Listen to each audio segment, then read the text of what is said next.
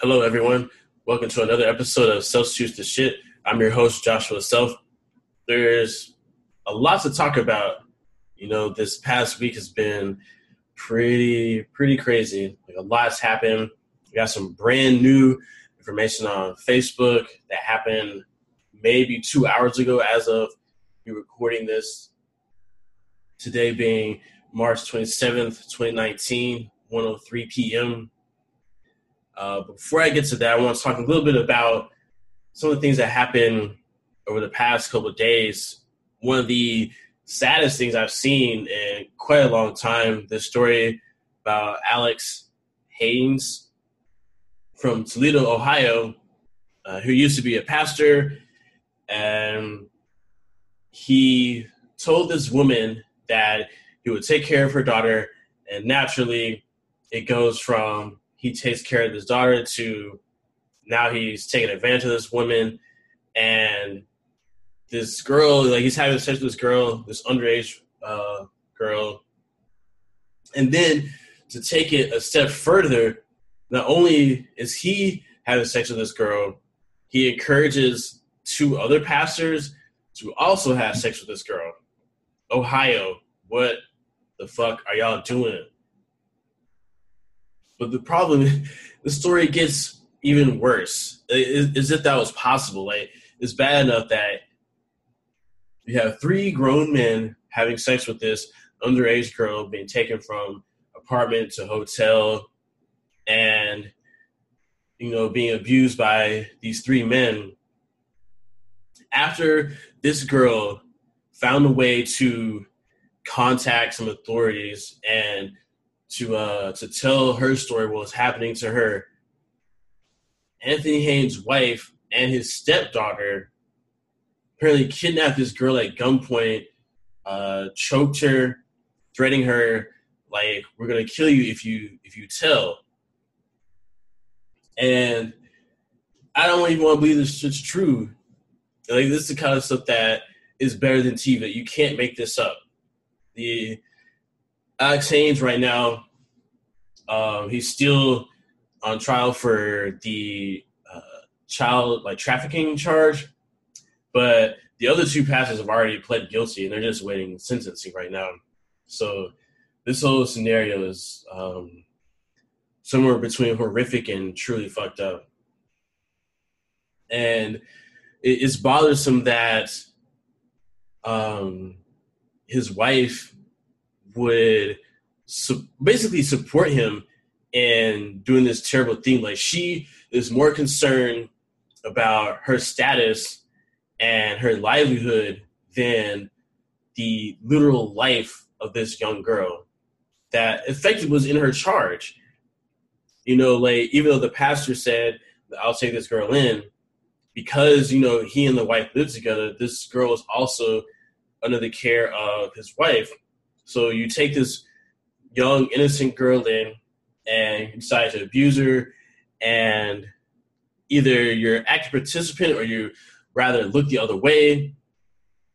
The entire scenario is is terrible, and my my heart goes out to the girl and her mother. Like I hate that her mother was in a situation where she felt like she could not take care of her daughter for whatever reason. That that reason is irrelevant, but that situation is terrible. So that whole church has dissolved since this news broke, and I also hate that for the members of that church because when while it was first happening, there's a strong chance that most of them didn't know what was going on, and it's unfortunate that people in the church often don't have the type of discernment that they need in order to know who's doing what type of shit. And part of why you're in the church to begin with is because you lack that type of discernment. So for this guy to take advantage of this young girl and take advantage of the people who followed him uh, is terrible. So I, I want to speak really just to the Christians for a hot minute. We are supposed to exemplify Christ in everything that we do. So when people on the outside see us, they see Christ. And that's what's supposed to happen. So when we have someone who claims to be of Christ do this terrible thing, this horrific thing, it looks bad on everybody. We have people on the outside saying, why would I want to join an organization where their leader, the person in charge of this thing, the person running things, is out here raping little girls? Like, why would I want to join the organization? And to be honest with you, I don't blame anybody for saying something like that. While I will say that obviously one person is not representative of the whole, the problem is when it happens and Christians don't move fast enough to address the issue, it looks bad on everybody.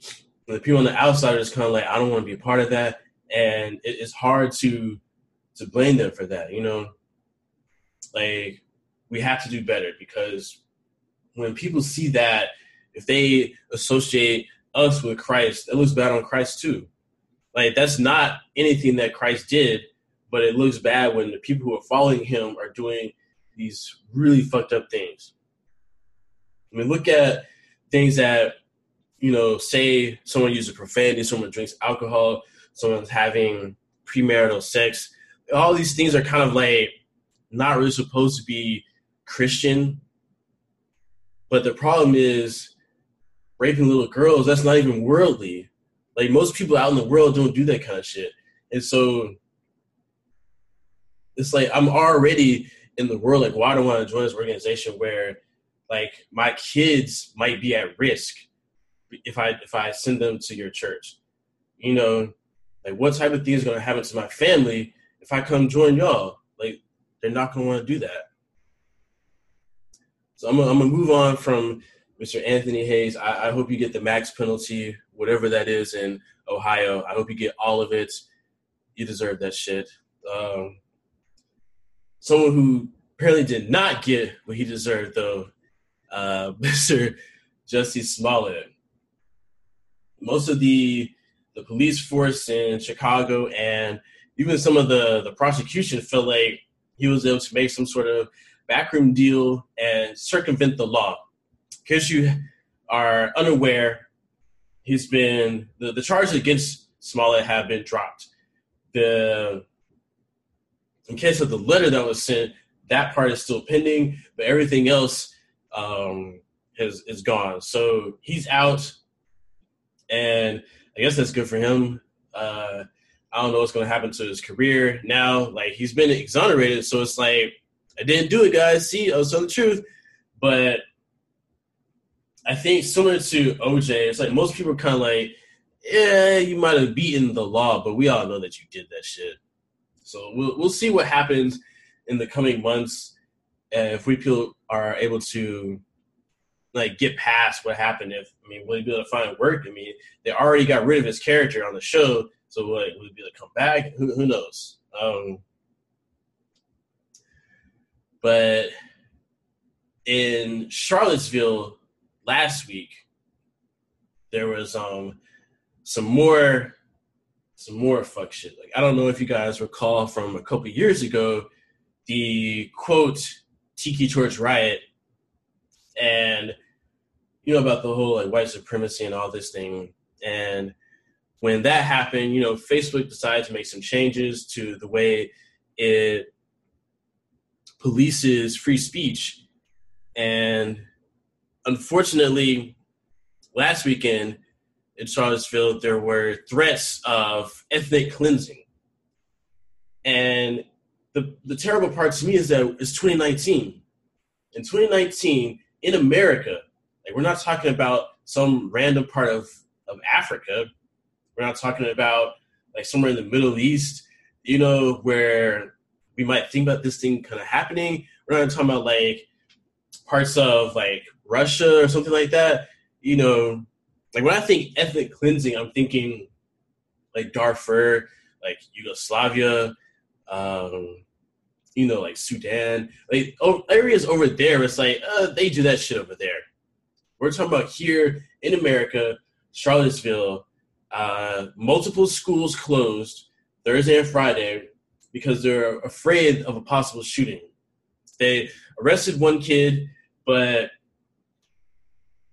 even the fact that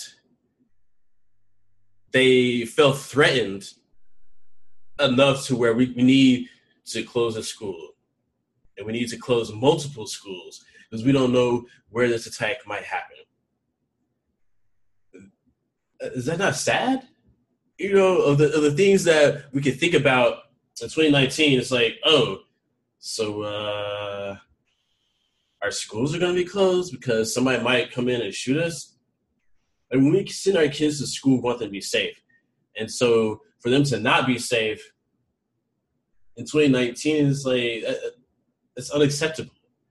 You know, I've been talking to, you know, my bad little vibe and you know, about one day having kids and whether or not we should homeschool or send a private school or a public school.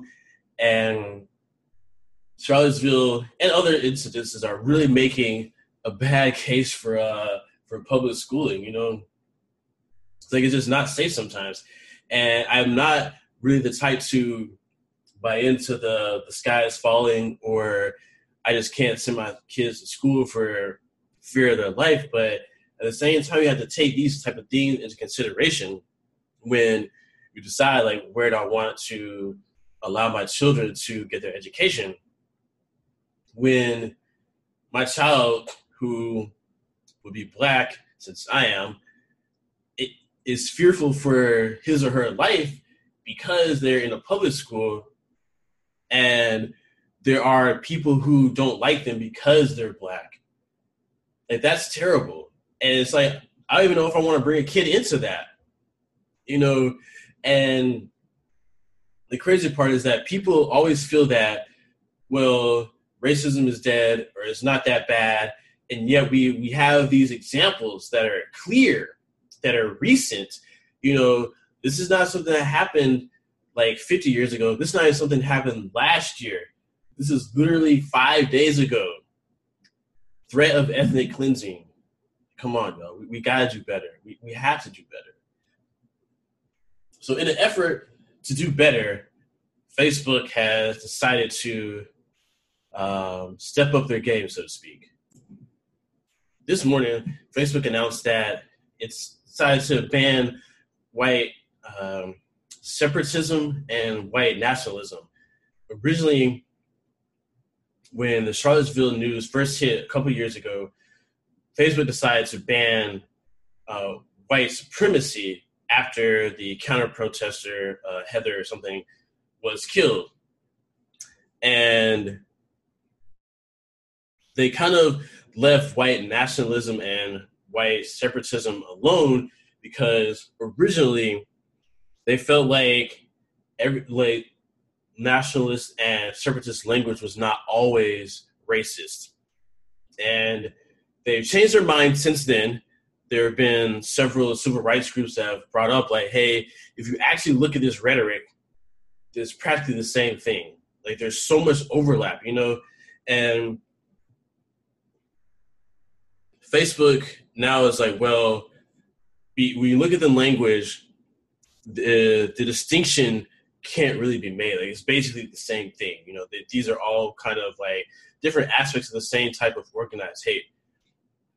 But I want to point out that Facebook's original uh, perspective on it is kind of the difference between like level zero racism and like level four racism like level zero is like I hate niggers, you know, like let's go lynch them, that kind of thing.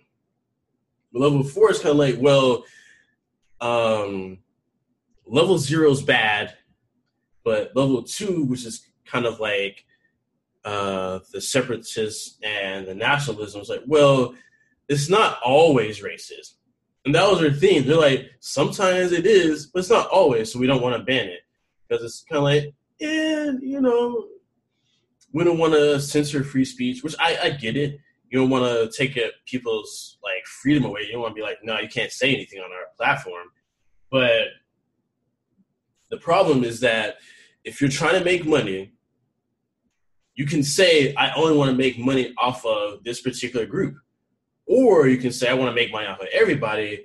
And if you want to truly make money for everybody to be inclusive, you have to make it to where people feel safe in your space. And so, in order to do that, it's like, well, we need to get rid of this whole white supremacy and its other faces, which in this case, you know, nationalism and uh, separatists. So Facebook is like, well, people put in this type of language, they uh, search for it, they'll be directed to a nonprofit organization called Life After Hate, which is, you know, about trying to move past hate and you know live a more productive life. Uh, this organization is apparently was founded by uh, ex-white separatists. Notes that they're still white; they're just not a supremacist or whatever anymore. Um, I think it's a step in the right direction, and I think the first thing that people want to point out though is, well, what about black separatists, or what about the Basque movement?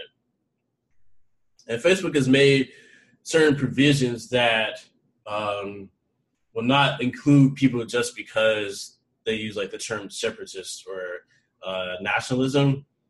It's designed more to kind of get rid of certain hate groups, you know, as opposed to just someone who loves their country or whatever, or feels like their country uh, or of their country should, you know, succeed from the rest of it for whatever reason.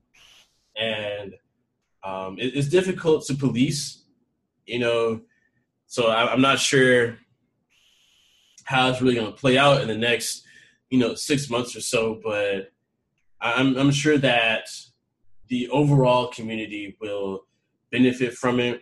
You know, there's always like a few people that feel like the white nationalism and uh, white separatists are not racist. There's a few of them that feel that way, but the vast majority of people are kind of like, eh, we don't really want this. Like, they're basically just trying to change their words a little bit. You know, they're saying things like, I'm not racist, I'm nationalist. It's kind of like, eh. Like, if you don't want people of a different color in your country, that, that's racist. Like, how is you going to put it? You know, um, that's that's the whole issue right there. It's just like we don't want you guys around us um, unless you get paid to play basketball or something, you know. So it's uh it's interesting stuff, you know. And over in Europe, you got this other crazy thing where um, they've basically trying to get to where uh, content providers, things like uh, like YouTube and and that sort of thing, will be forced to uh, have upload filters to where any like image or type of rhetoric or whatever uh, has to go through the filter, and if it's like a copyrighted image, then it gets blocked. And a lot of people feel like this uh, is like a meme ban because basically memes are just pictures that are all copyrighted, you know, from movies or a TV show or whatever. Um, and so it's like, well, the the counterpoint to that is that well, memes fall under parodies, which are allowed. But the, the question is whether or not an upload filter will be able to really decipher that, you know. So we'll see in the the next few months if um, Europe decides to change the way its internet works, you know, whether it's for the good or for the bad. I think that trying to protect copyrights in a vacuum is a very good idea, but no one looks at a meme and says, "Oh, that's that's copyrighted." And I would rather allow the general public to um, use whatever pictures and whatnot that it has than be very, very restrictive over who is allowed to use whatever particular picture. And the reason I say is because the internet even though it's been around for a while, it's still not like a book or you know movies or something like that that have been around for several decades. You know, um, like those kind of things have been around for at least like hundred years, but the internet is still kind of new. You know, the internet's like a adolescent now. You know, it's, it's past its infancy, but it's still really not grown. Like we we have no idea what it's really capable of, really. Like we've seen things that happened in the past 10 years that we had no idea about, you know? Um, in terms of connecting gaming and we have like TV streaming, like all these things have like changed the way we look at, say, cable. You know, once upon a time, like if you didn't have cable, it's like what did you have? Dish maybe, but um, the internet came along, and for a long time we had internet, you had cable or a dish, um, you had DVDs, and then someone else was kind of like, well, what if we just watch things online? It's like what? Like what, what, what is that about? You know? And so when we started having streaming services, it's like, well, you know, the advent of the internet has changed the way we look at a lot of, you know, distribution models and whatnot.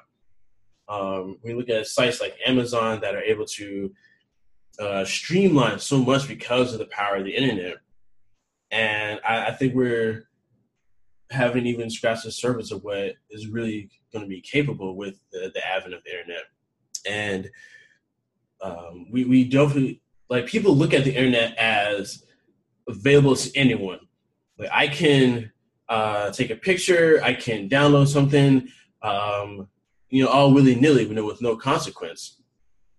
I think trying to stop people from doing that is futile. Like, there's our efforts are better served on something else. Like let people uh, post whatever they want to within reason. You know, um, that, that's just how I feel. Like I, I don't even want to live in a world where I can't scroll through Facebook or Twitter and see you know a hundred different memes about the same thing. Like who, who wants to live in that kind of world? I don't know who started memes, but memes are great. I feel like the person who started it probably should have copyrighted. It. Then it would have been a totally different thing but they didn't. It's their fault. Sucks for them. But uh, I appreciate your contribution to our current society. Thank you. Um, we would not be where we are today without you, sir or ma'am, um, or a kid. It's probably a kid. I, I can't imagine like an adult starting that thing. Probably some like five year old kid just kind of hee shark doo doo doo. So um, that's that's about all I got for you guys this week. Uh, thanks for sticking around and listening to me talk random shit about stuff. I appreciate everything. My girlfriend's uh, birthday is this coming weekend, so I'm excited about that. And I'll let you guys know how it goes. Uh, thanks for sticking with me. guys have a weekend.